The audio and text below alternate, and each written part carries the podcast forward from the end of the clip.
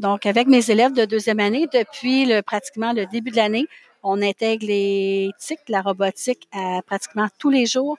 Et les élèves sont rendus qui donnent un coup de pouce aux grands de cinquième, sixième année de l'école. Alors, euh, c'est assez cocasse de voir des petits bouts de chou de deuxième année, euh, donner des notions, des, des soutenir les plus grands.